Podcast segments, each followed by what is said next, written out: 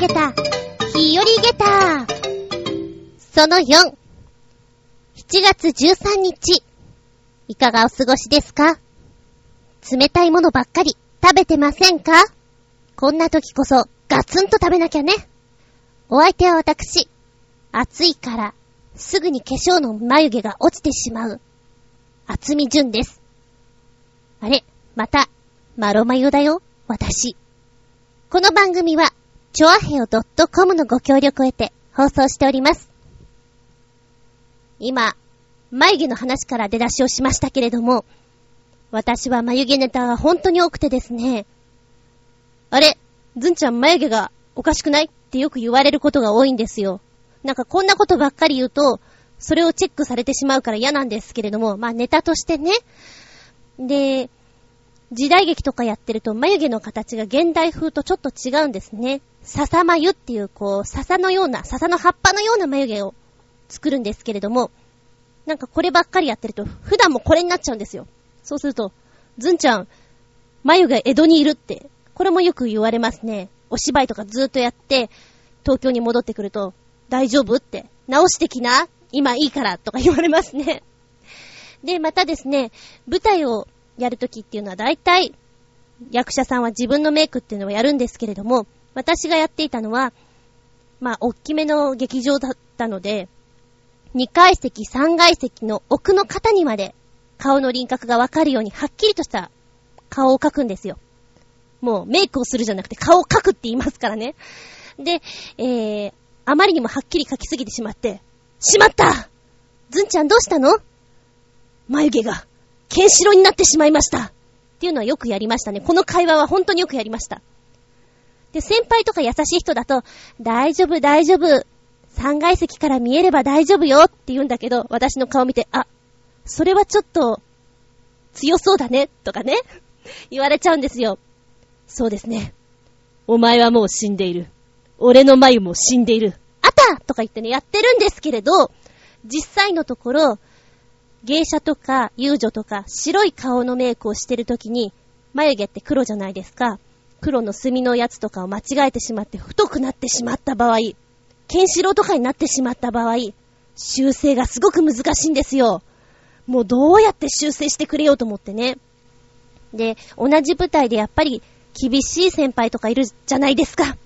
もうそういう方と廊下ですれ違うときは、自分の手荷物の小道具のね、桜の葉っぱとか枝とか持っていたら、これを顔の横にふっと持ってきて、おはようございますって言って眉毛に注目がいかないようにしたこともあります。なるべく自分が今日ダメな方の眉毛の方に、その先輩が寄らないような方向で動いてみたり、あと、チョアヘオのホームページの方とかのパーソナリティの写真ありますよね。あれ、私の、えー、初舞台の時代劇ですよ。の写真なんですけども、あれをやった時には、廊下ふんふん歩いていたらですね、里見さん、里見幸太郎さんとこの、まあ、役者さんがですね、私の首根っこを捕まえるようにして、ちょっと来て、連れてかれまして、にゃーんって感じで連れてかれたんですよ。で、えー、ちょっと上の女優さんとこに連れてかれて、あのさ、この子の眉どうにかしてくれる？って言われたことあります。えー？みたいな。こんな女優さんのとこに私首根っこ掴まれて行っちゃった？みたいなね。で、しばらくはもうあれですよ。眉毛練習。書いては消し、書いては消し。それでもやっぱり苦手な眉毛です。いいの。三階席から見えれば。これが合言葉でした。うーん。ねえ。眉毛で人の印象変わるからね。たまに繋げてやろうかと思う時があります。そんなバカな。ではここで、お便り、メッセージのお返し、いくぜみんな、ありがとね。まずは、6月29日放送、バイク珍道中物語で、車が砂浜に埋まってしまいました。かっこ、タイヤが、の返信をいただきました。こんばんは、ずんこさん。浦安ライダーです。ブログでも砂浜でハマったことを知ってましたが、ご苦労様でした。ズバリ、車はホンダのフリードではないですか。ブログのコメントでアドバイスしようと思いましたが、タイヤが埋まってしまったら、慌てず、ハンドルはまっすぐにして、アクセルをじわりと踏みます。かっこ、空転しないように。ほんの少し動いたら、すかさずバックに入れて車を前後に揺らします。あとはその繰り返しで、だんだん揺らすのを大きくしたら、脱出できると思います。タイヤを空転しすぎると砂を掘るだけで悪循環になりますよ。と言ってももう行かないかな。ちなみに、石川県に千里浜なぎさドライブウェイというところがあって、日本で唯一波打ち際を走れますよ。最後に、新しい猫ちゃんが家族になってよかったです。ありがとうございます。このことを知っていても、私ではうまく対処ができないかもしれません。車下手っぴーですから。まあ、ちなみに運転していたのはうちのお姉ちゃんなんですけれども、そうですね。あのー、悪循環になってました。アクセル踏む、タイヤぐるぐる、砂を掘る、さらに踏む、ぐるぐる、穴を掘る、みたいなね。出られないかと思いましたよ。はい、ありがとうございます。石川県の千里浜なぎさドライブウェイ。えー、行ってみたいな最近ね、あちら側に行きたいんですよね。バイクで。高速に乗って、行ってみたいです。どうも私の友達が高速嫌いな人が多いので、下道で行くので時間がかかってしょうがないんですけどね。波打ち際走れるっていうことは、別に、なんていうの？タイヤを取られることがないんですよね、きっと。行ってみたいと思います。いつか。いつなんだろう？浦安ライダーさんまたお待ちしております。さあ、そして続いてはこちら。お元気ですか？ずんこさん。旅人です。ずんこさんも夏は苦手ですか？私も苦手なのですが、その分冷たいドリンクがうまいのですよ。でも、ほどほどにしないと、お腹の不発弾が、てんてんてん。汗をかかない？羨ましいですね。額の汗が目に入ったり、シャツが肌に密着するあの不快感さが正直うざいです。前回の放送で趣味が鉄道旅行と言いましたが、さすがずんこさん鋭いですね。はい。私はてっちゃんです。私のこだわりは新幹線を一切使わず在来線だけで旅行することです。そのおかげで東海道本線、山陽本線は完全走破。つまり2日かけて東京から福岡県の文字まで行ったことがあるのだ。あとは東京から大阪へ行くのにも、中央本線や北陸本線使ったりなどと、見事なこだわりっぷり。ええー、なんかすごいですね。私本当に前も言いましたけども、電車がよくわからないので、なんかそれで行ける人ってすごいと思っちゃいます。なんかしどろもどろになっちゃうぐらい苦手なんですよ。こう、ホームでね、東海道本線って書いてあるけど、どこまで行くんだろうなんかそれがすごい不安なんですよね。なんか、得意な人って、ここの駅弁がうまいとかさ、ここから写真を撮るといい景色撮れるとか全部知ってるじゃないですか。すごいなと思いますよ。えー、そうなんだ。ちなみに私は汗をかかないので、自分の体温調整がコントロールできないのがうざいです。暑くてしょうがない。まあ、人に言わせると役者向きだよねって言われるけど、いや違うの、いつも暑いのよ、私って思う。せめてね、見えないところだけでも汗かけば温度が下がるんですけど、そうもいかなくって。続きいきます。そういえばずんこさんは、新潟に行きたいと言ってましたが、行くのには3つの方法があります。1つ目は、上越新幹線で新潟へ。一番早くに、新潟に行けるのだが、運賃や特急券のこともあるから、その分一番金がかかる。2つ目は、在来線で新潟へ。時間はかかるし乗り換えもあるが、一番安上がり。季節限定、青春18切符を使えば、なおいい。三つ目は、夜行の快速列車で新潟へ。夜行列車、ムーンライト越後に乗れば、乗り換えなしで昼間の時間の無駄もなく、車中泊で新潟に行ける。始発駅は新宿で、夜10時頃発車し、早朝の5時頃に新潟に着く。ただし、ムーンライト越後は臨時列車のため、繁盛期にしか走っておらず、あと車中泊による疲労に耐えられない初心者にはおすすめできないのかも。私は鉄道のことになるとこのように話が長くなってしまう悪い癖があるので、今宵はここまでにいたしとうござりまする。それではまた。おっと、旅人さんの最後の締め、今宵はここまでにいたしとうござりまする。ちょっとお気に入りです。へえ、ちょっと今、生き方を3つ教えてもらいましたけども、一番のお気にお気に入りはですね、今日噛んでるな、私。夜行列車のムーンライトエチゴパンパカパーンこれ乗りたい。私ですね、やはりあの、移動が多い仕事なので、全然こう、長時間乗ってるのは苦じゃなく寝れちゃう方なんですよ。で、また夜に乗って朝作ってなんかお得感がたまらないいいなぁこれ乗りたいなぁいくらぐらいでいけるんだろう 調べてみますね。えー、これいいな青青春18切符がお得っていうのはよく聞きますけれども、一番最初私18歳までじゃないといけないのかと思ってました。全然大人でも使えるんですよね。ありがとうございます。こういう話をするとますますお出かけしたくなります。新潟はお米美味しいしね。はい、続いてもう一つ。新潟つながりだ。ずんこさん、はじめまして、こんにちは。つい最近聞き始めた新参者ですが、番組内容が大変面白いので、毎回投稿したくなりました。喫水の田舎者ですが、よろしくお願いいたします。と、出だしが始まっております。えー、ハンドル名がですね、新潟県のヘナチョコヨッピーさん。新潟つながり、行きたいな、そっち。お米食べに。僕もバイクに乗ってましたが、夏場のバイクって辛いっすね。フルフェイスのヘルメットの中が汗でぐっしょぐしょになって茹でだこ状態になり、スピード出しててもあんまり涼しくないですしね。笑い。そうですか。まあ普通は汗がすごくなると思うんですけど、汗つながりでいくと、頭とか顔とか汗かかないので、暑いは暑いですけど、ぐっしょぐしょにはなりません。でもね、暑いですよね。あのー、車の後ろについて、それがバスとかトラックとかだと、排気ガスがもろこっちに来るんですよ、バイクの場合。足とかね。場所が悪いとこう、お腹のあたりとかに来るんですけど、熱っやめて熱っって思いますよ。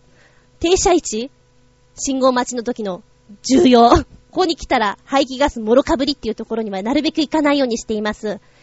ありがとうございます。え、プールネタは旅人さんも、それから、ひなチョコヨッピーさんもありますので、こちらはそのコーナーの方で読みたいと思いますね。そして最後に、ネコラブさん。バイクの免許取るのは何が大変でしたか？いろいろ教えてもらうと助かります。ちなみにずんこさんは何免許を取ってるんですか？ネコラブさん、バイクの免許本当に考えてるんですね。そうですね。私は、教習所は結構好きだったんですけども、車の方の教官と違ってバイクの方は、なんとなくですよ。体育会系のお兄ちゃん方っていうのあんちゃん方っていうの？そういうイメージが強くて、なんか怒られ方もなんか厳しい感じがしたのがちょっと嫌でしたね。で、私先に原付きのバイクに乗っていたので変な癖がついていたんですよ。こう、ハンドルのところを2本指で持って、ブレーキのところも2本指でかけてみたいな、そういう持ち方をしてたんで、それを怒られましたね。怒られ方がなんか、本当に体育の先生みたいで怖い。こらーみたいなね。何しとるかって、あの、メガホンっていうの？えっ、ー、と、覚醒器だ。覚醒器で言われるんで怖いんですよね、急に言われると。で、私はですね、免許何持ってるんですかってことですけども、まあ普通自動車免許も持ってます。で、バイクはですね、中型の免許を持ってます。中面ですね。猫ラブさん、撮るべきですよ。面白いですよ。暑いですけど。寒いですけど。体力使いますけど。なんか気になるなら、撮っちゃえ。毎回報告ありがとうございます。皆さんから、メールのコメント、ブログの方へのアクセス、嬉しいです。ありがとうございます。あれ？これはどうなのかな？と思った些細なことでも、ぜひコメントね。お送りください。待ってます。それでは一発目。すっぴアウトタイム。今日のテーマは、ワクワクプール。がっかりプール。ということで、プールネタでお話ししていきたいと思います。私は子役ちゃんたちのお芝居の先生をしてるので、授業が始まる前とかね、先生先生、今日プールだったんだっていうお話を結構前から聞いてたんですよ。あー、そうか。世間一般ではもうプール開きっていうのはこんな時期にするんだなって思いましたね。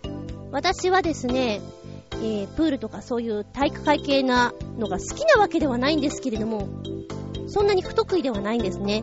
なので、プールは結構楽しみにしていたような気がします。で、うちの学校はですね、クラスが6次元目まであったとしたら、プールは2時間続けてなんですよ。で、普通の算数とか国語とかね、ああいうのが少し減ってプールの時間が多くなるので、それが楽しかったですね。まあ大体、午前中、朝1時間目 ?2 時間目。まあ一発目のプールですよ。の時は、水着を着ていきます。はい。これ基本でしょう。で、お家から、あの、テーマパークのプールとか、それから市民プールとか、ああいうプールに行くときも、水着は着ていきます。もちろんです。ええ忘れたことありますよ。帰りの着替えのね、下着をこれ結構忘れる人多いんじゃないの？で、聞くと、もう履かずに帰るっていう人もいれば、水着をそのまま着てくっていうタイプもいますね。あなたならどうしますか？私ですか？どっちだと思いますか？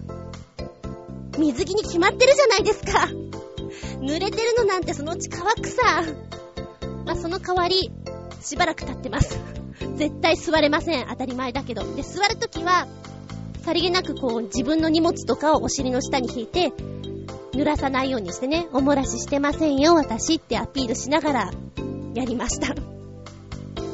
この水着着用はね、なんか一式全部忘れたことあったな。何やってんだろうと思ったことある。ちなみに2010年の水着の流行とかってどんなのなのかなと思ったらですね、一応書いてあったのが、こちら、重ね着風のまるで洋服のような水着なんですって。ああ、確かに数年前から水着ってパッと見普通の洋服に見えるなっていうタイプのものが多くないですか？多分、男子諸君にしたら、なんだよそれがっかりだよ水着じゃないよそれはって思うんじゃないかなと思うんですけど、まあ女子からしたらね、なんかポケットついてるし、可愛いし、お洋服みたいだしっていう水着は多いですよね。まあ小学校の頃は普通のね、ちょっと楽しみながら泳ぎましょうよ。水に慣れてない子は顔をつけるところから背伸びをしましょう。ご石拾いしましょうみたいなね、そういう遊びがてらのところからスタートだったんですけど、なんだか中学校、高校の体育の、うちの学校のプールの時間は厳しかった。まあ、あの、チョアヘヨのブログの方にも書いたんですけれども、高校は本当に厳しくて、一回プールを休むとですね、200メーターペナルティで泳がなきゃいけないんですよ。で、授業の中で必ず100メーター泳がなきゃいけないんです、25メートルを4本絶対泳がなきゃいけない。で、泳げない分はやはりペナルティになってくるから、どんどんどんどん加算されちゃうんですよ。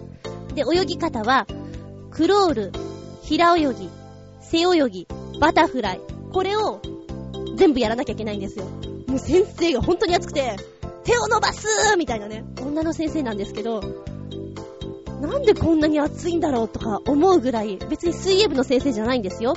なんかね、水泳部の顧問とかだったら、自分が担当してるやつだから厳しくなるのわかるんですけど、全然そうじゃなくて、で、女子はそうやってもうガンガン泳がされるんですけど、男子の方はね、なんか変なチョコ泳いでたような気がします。先生が違うからね。羨ましいなと思いましたよ。あと、あと、25、2本泳がないと今日終われないとかね、ありました。で、ちゃんと、25本終わった時に先生がチェックしてるんですよ。はい、オッケー、はい、オッケー。あら、あなたクロールでしょ？次とかね、チェック入れられるんですけど、パッとこう見た時に、先生がよそ見してる時に、オッケーじゃあ次はこれで行こうとかね、ごまかしをして、自分の得意な泳ぎ方を多めに取り入れたことあります。やっぱりね、バタフライきついんですよ。もうなんかこう、苦しい感じが沈みそうな感じが前に進んでんだか進んでないんだか。で、息がしやすいのがやはり背泳ぎとか、平泳ぎは割とね、息がしやすいから好きなんです。ので、クロールとバタフライは、なるべく先生がよそ見をしてる時にごまかしをして泳ぐようにしてましたけど、一応ね、泳ぎ方の決まってるんですよ。1本目がクロール、帰りは平泳ぎ、次がバタフライの背泳ぎみたいなね。もう苦しい順番をなるべく抜かそう抜かそうと思うんだけど、先生よく見てるんだこれが。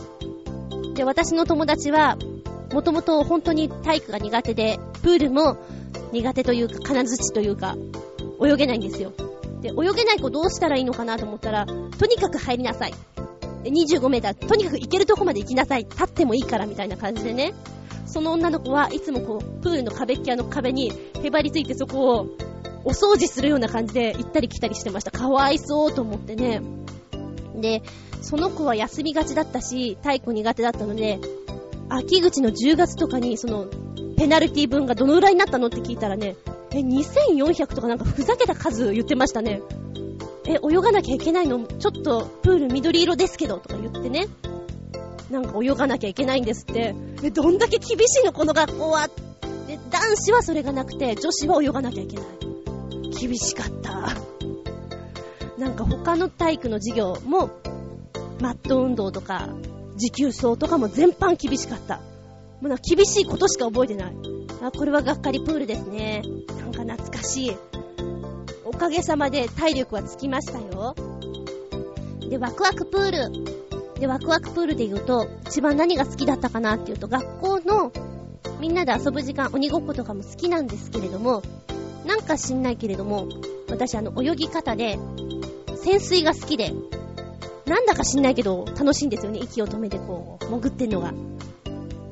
クジラさんの気分みたいなね。スイームってこうやってんのが楽しくて、よくやってましたね。で、遊園地とかのそういうプールでは、まあ大体流れるプール、波のプールが定番でうちの近所にはあったんですね。で、流れるプールに浮き輪を浮かべて、そこにお尻落として、浮かんで流れていくのが楽しかった。なんか、今考えると何が楽しかったのかなと思うんですけど、それは楽しかった。あと、流れが勢いよくこう、ジェット噴射する場所が何箇所かあるんですよ。で、そのエリアに行って、壁にへばりついて、そのジェット噴射に負けないようにくっついてんのが楽しかった。で、やっぱりそれが楽しいのか、そういうエリアには、それを楽しむために子供たちの群れっていうの壁にへばりついてジェット噴射に耐える子たちがすごく多くて、多分、第三者的に見たら、おかしな光景になっていたと思う。なんかあの、川の中に流れる卵がこういっぱいくっついてるでしょ？ぶどうのようになってる。あんな感じ？子供たちがわさわさと流れるプールに ああいうの楽しかったですね。で、なんかやっぱり気が強い子とかは、どきなさいよとか言われちゃったりしてね。で、いいポジションがあるんですよ。ここにいると、ジェット噴射が一番楽しく来て、流れをこう耐える楽しみがあるみたいなね。で、また、ある程度耐えて、それに負けた感じで、あーみたいな流れてくのも楽しい。で、その時になるべく浮き輪とか持ってた方が勢いよく遠くに流されるのがまた楽しくて、そんなことばっかりやってました。なので、こういうプールとかに行った時には、もう本当に唇紫だからやめなよって言われるぐらい入り続けて。で、やっぱり何時間おきに、プールの清掃とか安全チェックとかいうのがあるんですね。あれの時間が本当に地獄で、もうご飯でも食べてなさいって言われるのが本当に嫌で、一回こうプールに入るとしばらく帰ってこない子でしたね。で、ウォータースライダーとかも好きなんですよ。多分ね、えー、バイクに乗る人とかは、ジェットコースターも好きだし、スピードものは多分好きなんですね。うん。なので、ああいうのも全然 OK です。ただし何ですか？えっ、ー、と、このスライダーでも、そのまま急降下するやつありますよね。あれはやったことがないんですよ。あれじゃなくてもっとこう、やっぱり何、ボートに乗っていくやつとか、そんなに厳しくない傾斜を緩やかに降りるようなやつとか、そういうのもありますよ。やっぱり女子なんかはハプニングがいっぱいあるんじゃないかななんて思いますね。その白い水着は大丈夫って思ったりします？大丈夫なのそれ？なんか第三者的に見てすごい心配だけど、いいのかな？ん？って。えー、そういうね、夏場とかに行くと、外人さんとかもいっぱいいたりして、なんか結構イケメンの人がね、スライダーに乗っていった時に、キャーって、本当に女の人みたいに叫んでいって降りてった時は、おー、イケメンなのにキャーって言っちゃったよ、この人ってびっくりしました。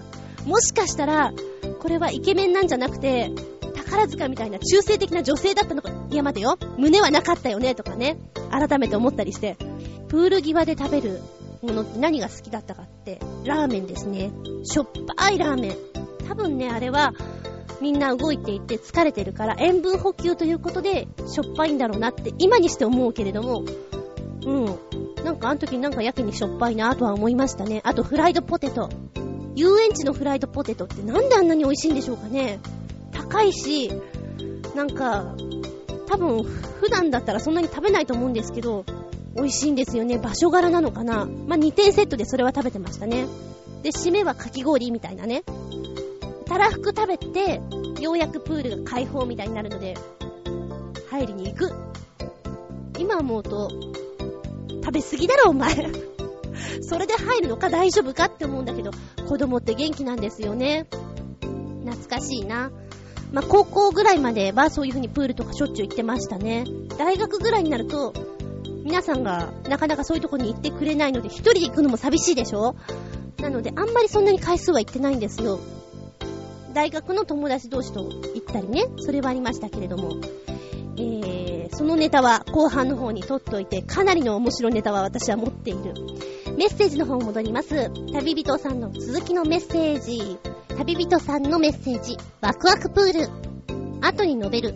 がっかりプールの印象が大きいので、ワクワクさが、ものの見事に書き消されています。えー、それは切ない。では、がっかりプールの方、読んでみたいと思います。あれは、忘れもしない18歳の夏のことでした。なんか出だしが小説みたい。当時、大阪の豊中に住んでいた私は、服部緑地のプールで水面監視員のバイトをしてました。プールに飛び込もうとする人や、プールサイドを走る人を注意するあれ。そんなある日のこと、バイトのメンバーが集まって飲み会に行ったのですが、参加者の中で唯一酒が飲めなかったのは私だけだった。未成年だったから当たり前なのだが、周りの者はそんなのにお構いなしに私に酒を飲まそうと生やし立てました。結局、かたくなに酒を拒んだ私だったが、そこから楽しいはずの飲み会が一転。私は飲み屋の座敷に正座をさせられ、近眼なので、度の入ったサングラスをかけていたのだが、それも外され、酒を断ったことに憤慨したバイトの先輩による説教会に変わってしまったのだ。だが、私にとっての災難はこれで終わりではなかった。飲み会、かっこ説教会の後、みんなで花火で遊んだのだが、酒を断られた腹いせに、先輩が私にめがけて、ネズミ花火を投げてきたのだ。かっこ、一発足に命中。とどめにその次の日のバイト中に飲み会のことで、根に持った先輩と殴り合いの喧嘩をする始末。結局その日を最後に、私はバイトを辞めました。そしてその一件以来、飲み会類の誘いを断り続けていた。今はそうでもなく、酒が飲めなくても構わないという融通の利く飲み会には参加しています。あれから20年経ってますが、私は未だに酒が飲めません。っていうか、一生飲むつもりはありません。今日も元気だ。コーヒー牛乳がうまい。えー、なんか今ちょっと読ませてもらいましたけれども、かなり切ないがっかりプールというか、トラウマですよね、これ。えー、なんで怒るかなーっていう。だってお酒を飲む飲まないは個人のね、好みもあるし、その前に未成年に進めちゃいかんだろう。いかんいかん、これは。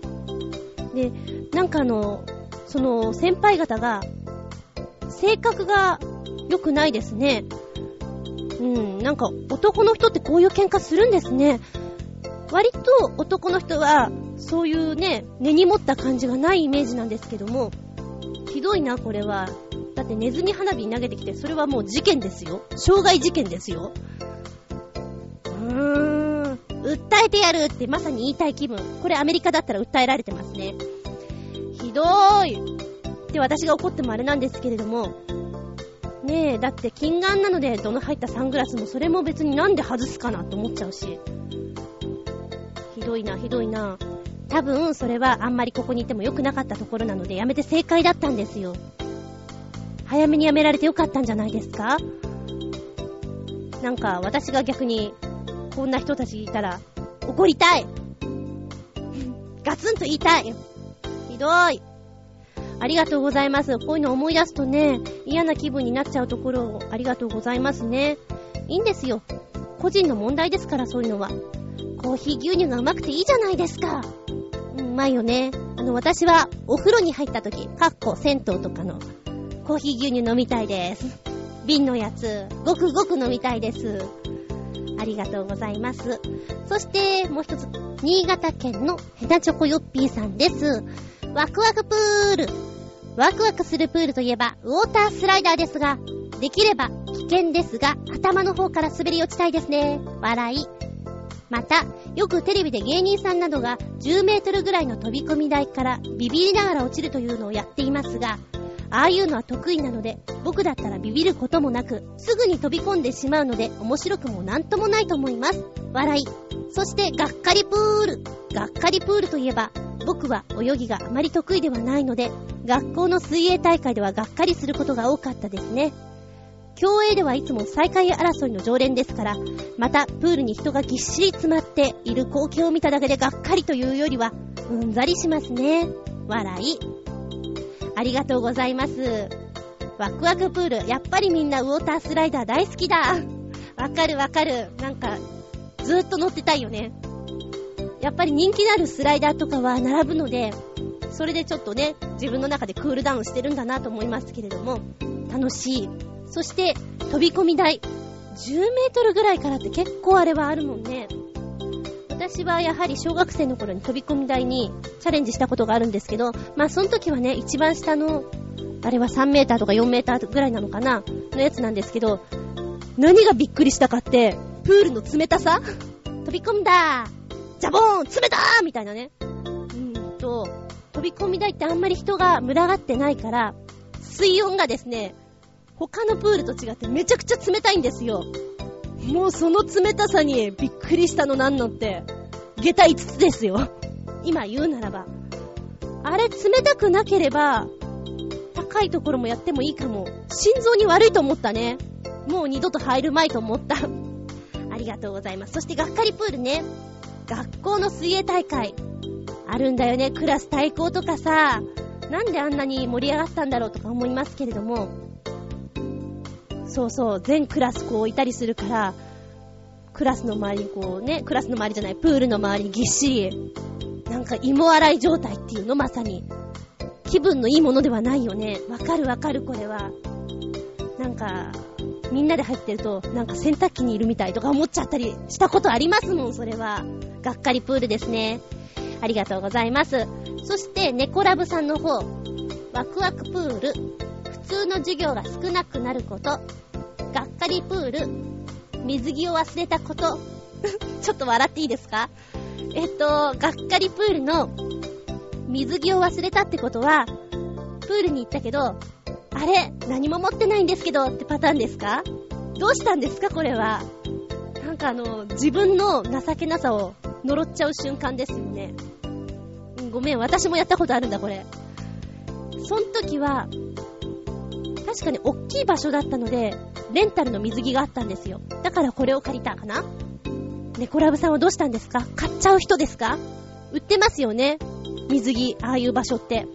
買う人もいるんだろうな。ただし、すごい派手なやつと、すごい高いやつと、ちょっとデザイン性の遅れたものとかがあったイメージがあります。子供の頃ね。あと、まあやっぱり大学の頃とか、本当にそそっかしいんでこういうのやく、やっちゃうんですけれども、うん。ね、あの、わかりますよ、私。自分にがっかりだよっていうね。ワクワクプールの授業が減るのが嬉しいっていうのもすごくわかりますね。何でもいいから、国語算数理科社会、授業が少しでも減るっていうのが、なんだか万歳な小学生とか、そんな感じじゃないですかうんうん、すごくわかります。コメントありがとうございますね。さて、では水着ネタの話からいくつかやっちゃってるんですけれども、まずは大学生の一番最初の話、え水着を買ったのがパレオの水着なんですね。腰のあたりで布をキュッと巻く可愛らしいやつでお気に入りだったんですよ。で、大学の、えー、劇団の仲間たちと行った時なんですけれども、水着着ようかな、ふんふんなんて思って引っ張り出したらですね、あれ？なんかおかしいなと思ったんですよ。で、女子の水着には胸のところにパッドというものがついているんですけれども、このパッドの形がですね、まあ普通の胸の形ではなくて、なんか五角形のような変な形になってるんですね。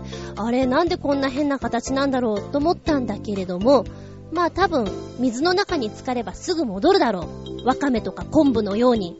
って思って、普通にふんふんって着替えてたんですよ。で、まあ、いざプールに行ってこう、出て行ったら、後輩の女の子にね。え？それは、どうしちゃったんですか？大丈夫ですか？って言われたんですね。え、変かな？いや、すっごい目立ちますけど、って言うんですよ。まあ、そう言われたら、うん、まあ、ちょっと目立つかな？気になる？うん、気になる。なんかミサイル出そうですね。ロケットランチャーとか言われて。私はあんまりそういうの気にしないんですよ、周りを。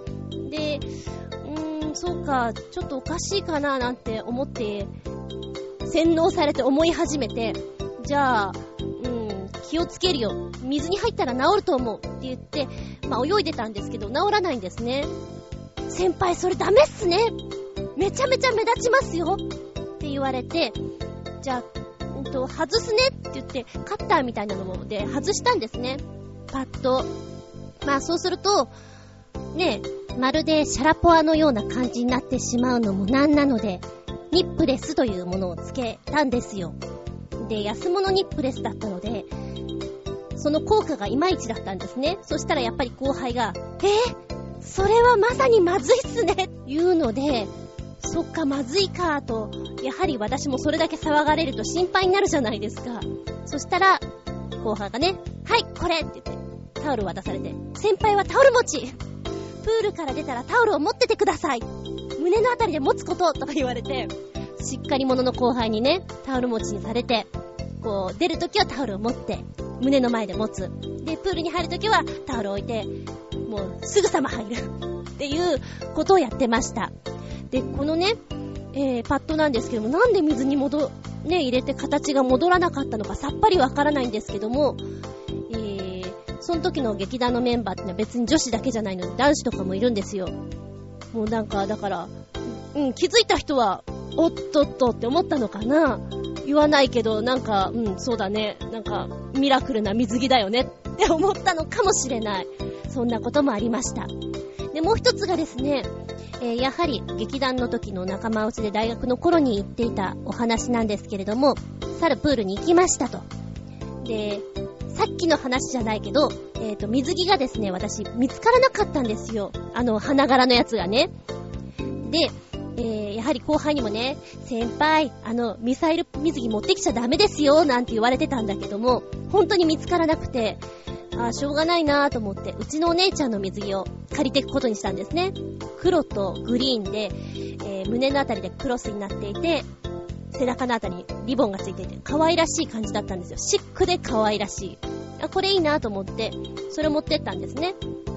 で、そして、えー、やはり、大きいくせに、やっぱりね、流れるプールみたいなところを見ると、やっぱりジェット噴射で昔の血が騒ぐっていうのこのジェットに耐えなければみたいな感じで、いいお姉ちゃんたちが うわーとか言って、キャーキャーキャーキャー言いながらやってるわけですよ。ジェット噴射にね。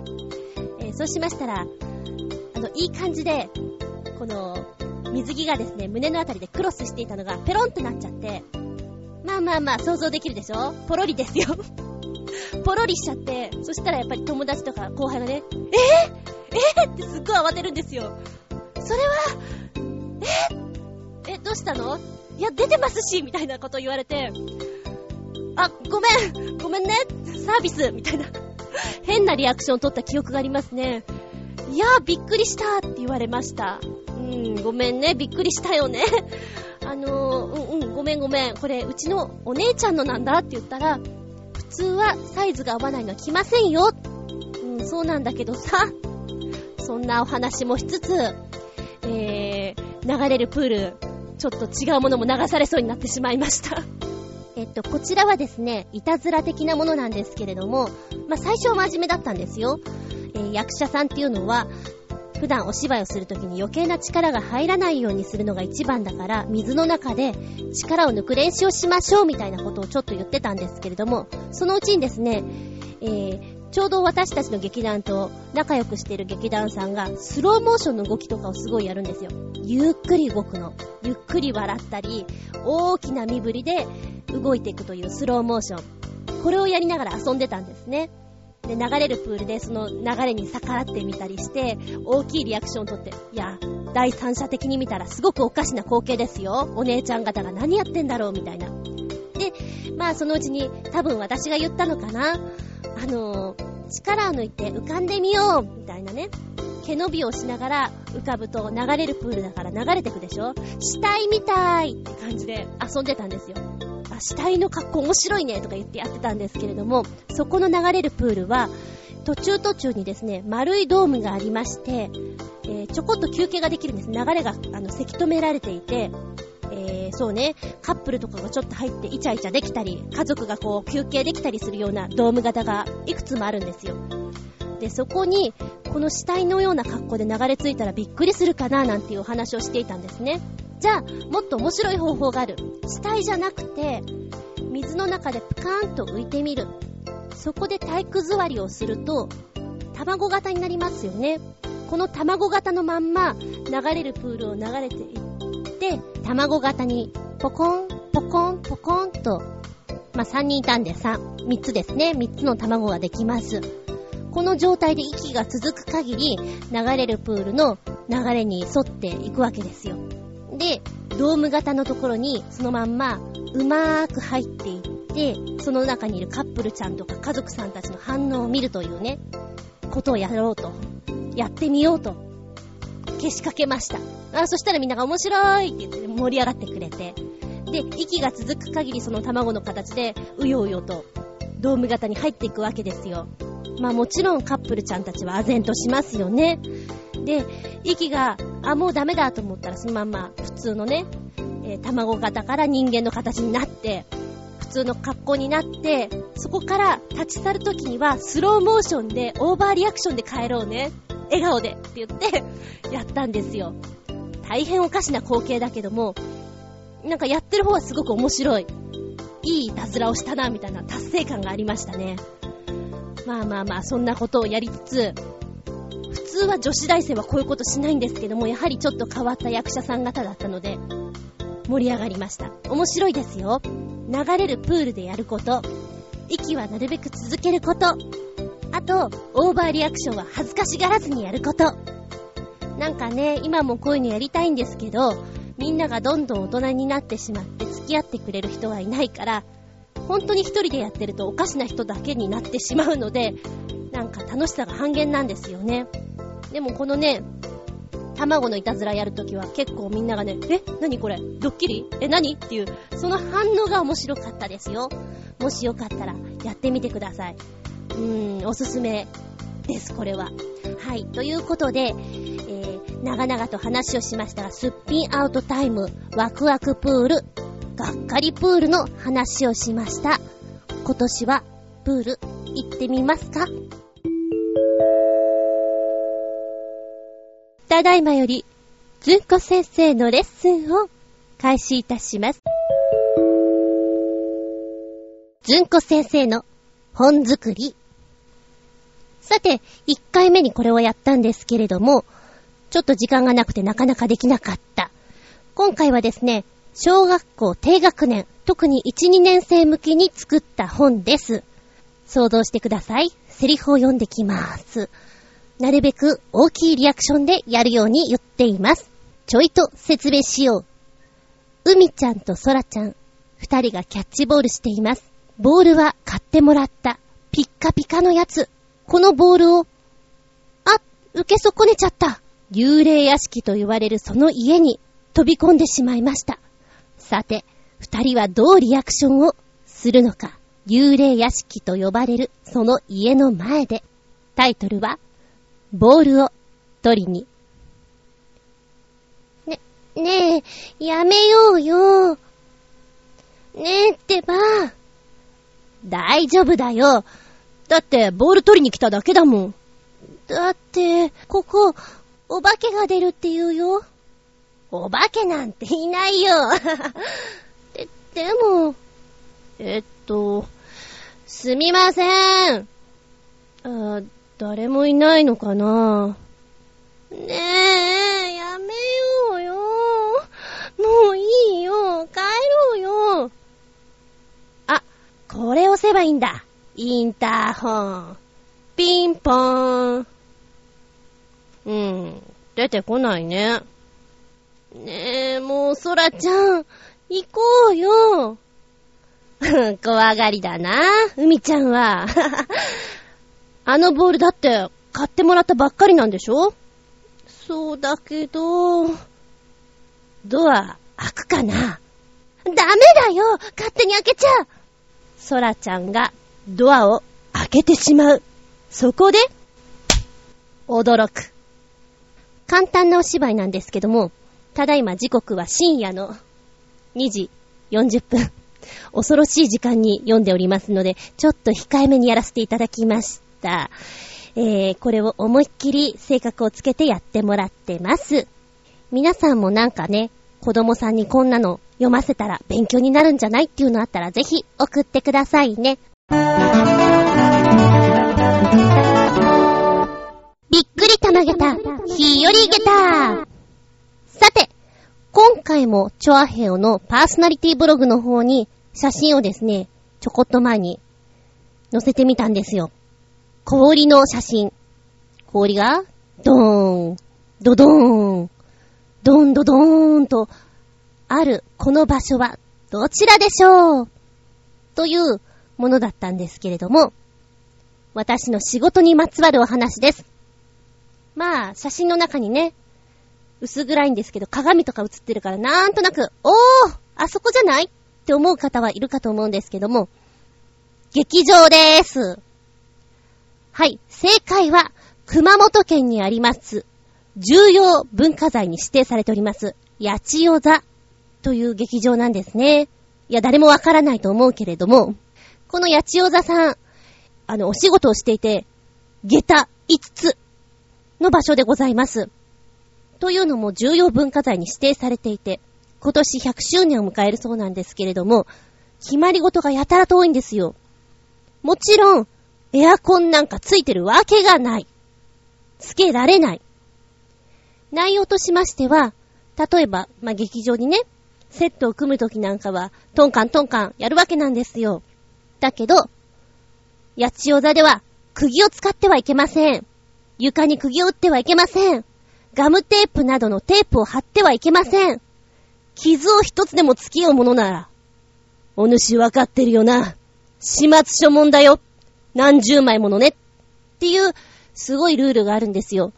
なので、もう仕事をされてるスタッフさんがね、傷をつけないようにこう、そーっとそーっとやってるのが見ていて、うわ、大変だなと思いました。聞いてみたら、本当にすごいことになってしまうんですって。そうだろうな、これだけ古ければなと思って、中に入るとですね、タイムスリップしたような感じなんですよ。本当に、あ、ああ、昔ってこういう感じなんだ。天井もすごい綺麗ですし、でもね、いろいろ決まり事があって、クーラーなんかないわけでしょ？役者にとったら結構きついわけですよ。お芝居なんかするとき、ちょうどやってたのが8月9月だったので、暑いのなんのって熊本って何これって思ったぐらいなんですね。で、外が35度ぐらいあって、中は役者さんも動きますし、踊りますし、お客さんも入りますし、なおかつ、照明ですね。スポットライトとかそういうライトをずっとガンガン当てるでしょ？もう熱気上がる上がる。えー、普段私汗かかないんですけども、ここでお芝居してた時はもう、もう勘弁と思ったぐらい汗が出ました。汗がね、わっと吹き出てくるんですね。だから、役者間の間では、やっちお座サウナで今日も頑張ろうって言ってたぐらいなんですね。写真に写っている氷なんですけれども、ドーンとあるでしょ？結構大きい氷の塊なんですけども、これがあったからといって別に涼しいわけではないんですよ。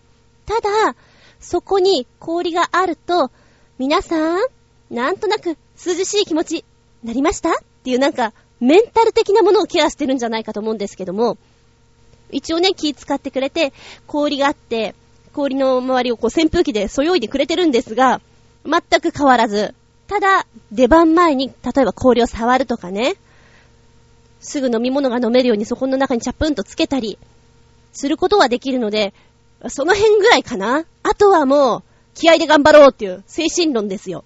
そこで何日間かやったんですけども、初日は氷が3つだったのが、次の日には4つになり、5つになり、で、最後の方はかなり増えてましたね。いろんなとこに、あ、ここにも氷登場みたいなね。そうだろうなぁ。暑かったもん、あれ。で、最後の方になるとみんな賢いから、お昼ご飯のトマトを冷やしましょうとかね。そういうスタッフさんもいて、なんかあのー、箱の中を見るのが面白かった。あ、こんなもん入ってますけど、みたいなね。で役者の方は、もう倒れないように、あのね、お芝居入る前は水分補給だぞっていうなんかあの、体育会系なノリだったんですけれども、まあ、それがなければないできつかったですね。その時のお芝居で、都合5回ぐらい衣装替えがあったかなもう走って着替えて出て、踊って帰ってきてみたいな、そんな感じだったので、まあ和物なのでね、着物なんですけれども、きつかったな。後半の方になると時代が昭和の方になってくるので、洋服になってくるんですよ。嬉しいね。洋服になると、やった洋服は洋服万歳みたいなね。かつらなくて最高みたいな、ありましたけれども。うん。で、こちらの方なんですけれども、テープが貼れないって言ったでしょ？役者さんが舞台に立つときにここに立ってください。ライトここに当たりますよっていうような印をつける場所があるんですね。バミリって言うんですけども、このバミリ大体テープでやることが多いんですが、今回はですね、貼れなかったので、えー、どうすんだろうと思ったらチョークで書いてありました。うわー、チョークだこんなのすぐ消えるし。で、昔の私のブログの方の内容を見たら、やっぱりね、踊ったりなんかして、ものの5分ぐらいで、バミリがほとんど消えてしまって、バミを探すのが大変でした、みたいな、ちょっと書いてあったので、ああ、そうか、あの時は大変だったんだな、っての思いますね。で、私なんか、一番最初の、ところ、登場シーンなんですけれども、踊りのシーンなんですね。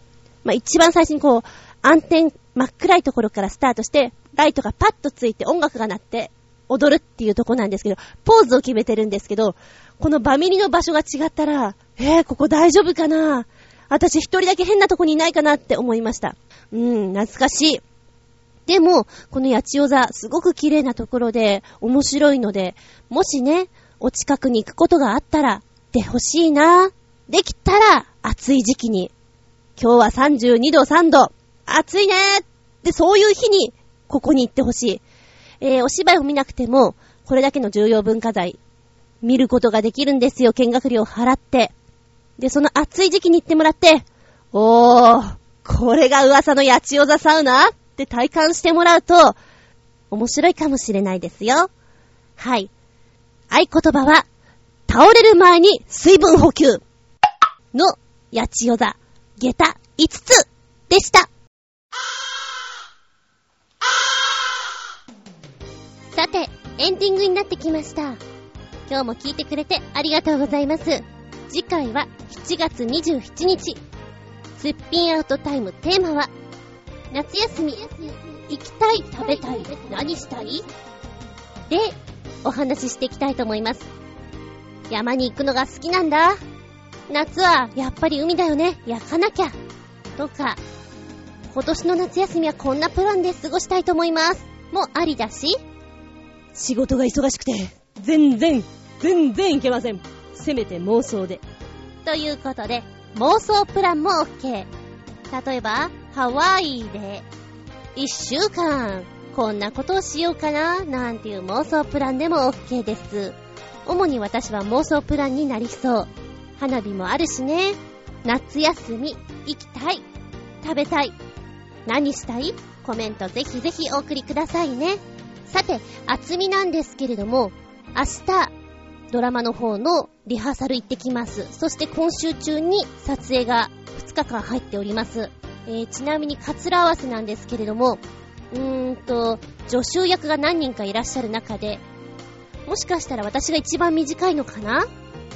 若干ちょっとくるくるしてるところもあるので私の髪の毛は、カツラ合わせの時にこのね、床山さんというカツラ合わせる人がすごい苦笑するんですよ。えっと、これは、いろいろこうね、結んだりいろいろやっていて、いやー、えー、すごい戸惑ってるんですけど、隣見たら、隣の人は長いんですけど、いや、ちょっと待って、あの前髪の感じ私でも多分できるけど、もう少し頑張ってって思いました。頑張ってもらえずに、結局のところ、一人だけカツラね、長いのをつけることになるんですけれども、よく言えば、画面に映った時に、あ、厚みずんこめっけ。ちょっと髪型が違うから分かりやすいんですけど、悪く言うと、お話の設定からそれありですか？ん？ってちょっと思っちゃう感じですね。どうなってるんだろう？えー、実際その撮影の日にならないとわからないと思うんですけれども、いやー、痩せなかったわ。ちょっと食事制限したけども、なんか思うようにいかなかったわ。メイクさんにお願いしなければって感じですかね。人にね、短期間で効果を上げて、痩せられる方法って何ですかね？って聞いたら、即答で、うん、コーラック飲みなよって言われた。コーラック来たーコーラック飲み続けると成果出るよ。まあ確かにそうなんですけど、コーラック、そうか、それはちょっと嫌。一時ですね、ちょっとそういうの飲んで健康的になろうかなと思っていた時があるんですけど、なんかあまりのこの、グッと来たあの瞬間、急降下な感じが嫌でやめたんですよ。で、バイクに私乗るので、もしね、そういう気分になった時に何もないじゃないですか。まあ、探すのは大体コンビニかパチンコ屋さんなんですけども、ない時、本当にあってそういうのも、交番とかも借りたことあります。歯医者さんもありますね。すみません。どんだけ切羽詰まってるんだって感じなんですけど、大体ね、あの、メットを持ってると、ああ、いいですよって言ってくれるのね。うん。あの、皆さん優しくて、そんなことがあって、ちょっとその辺のね、行楽系は避けてはいるんですよ。まあ、試した人は試してみてください。効果は出ます。まあ、あんまり痩せられなかったので、あとはちょっとね、えー、お肌が良くなるように、コラーゲンですかヒアルロン酸まあそういった類のドリンクとかサプリを飲んで、ちょっとね、後半戦に控えようかなと思ってるんですけど、この状態を次の後半の撮影に同じように持っていかなきゃいけないのが、私苦手なんですよね。だから、映像は苦手。舞台の方だったらなんとなくこうね、一本のお話で繋がるんだけど、映像はね、ぶち切りでこう撮っていくから、合わないと気持ち悪いでしょ？まあ、合わない人もいるんですよ、中には。この大物女優さんが、全く顔の感じが違いますけど、いいんですか？監督って思う時もありますけど、うん、そうね。まあ、作品によりけり、監督さんによりけりなんでしょうか。厚みはそんな感じでやってみたいと思います。えー、うまくね、いけますように。また、後半戦の台本まだ来てないんですけど、セリフがありますように と思う厚みでした。では、次回は7月27日。時刻が変わるその頃に、見舞い聞く舞い話す舞い、厚みの話ももうおしまい。では、バイバイキーン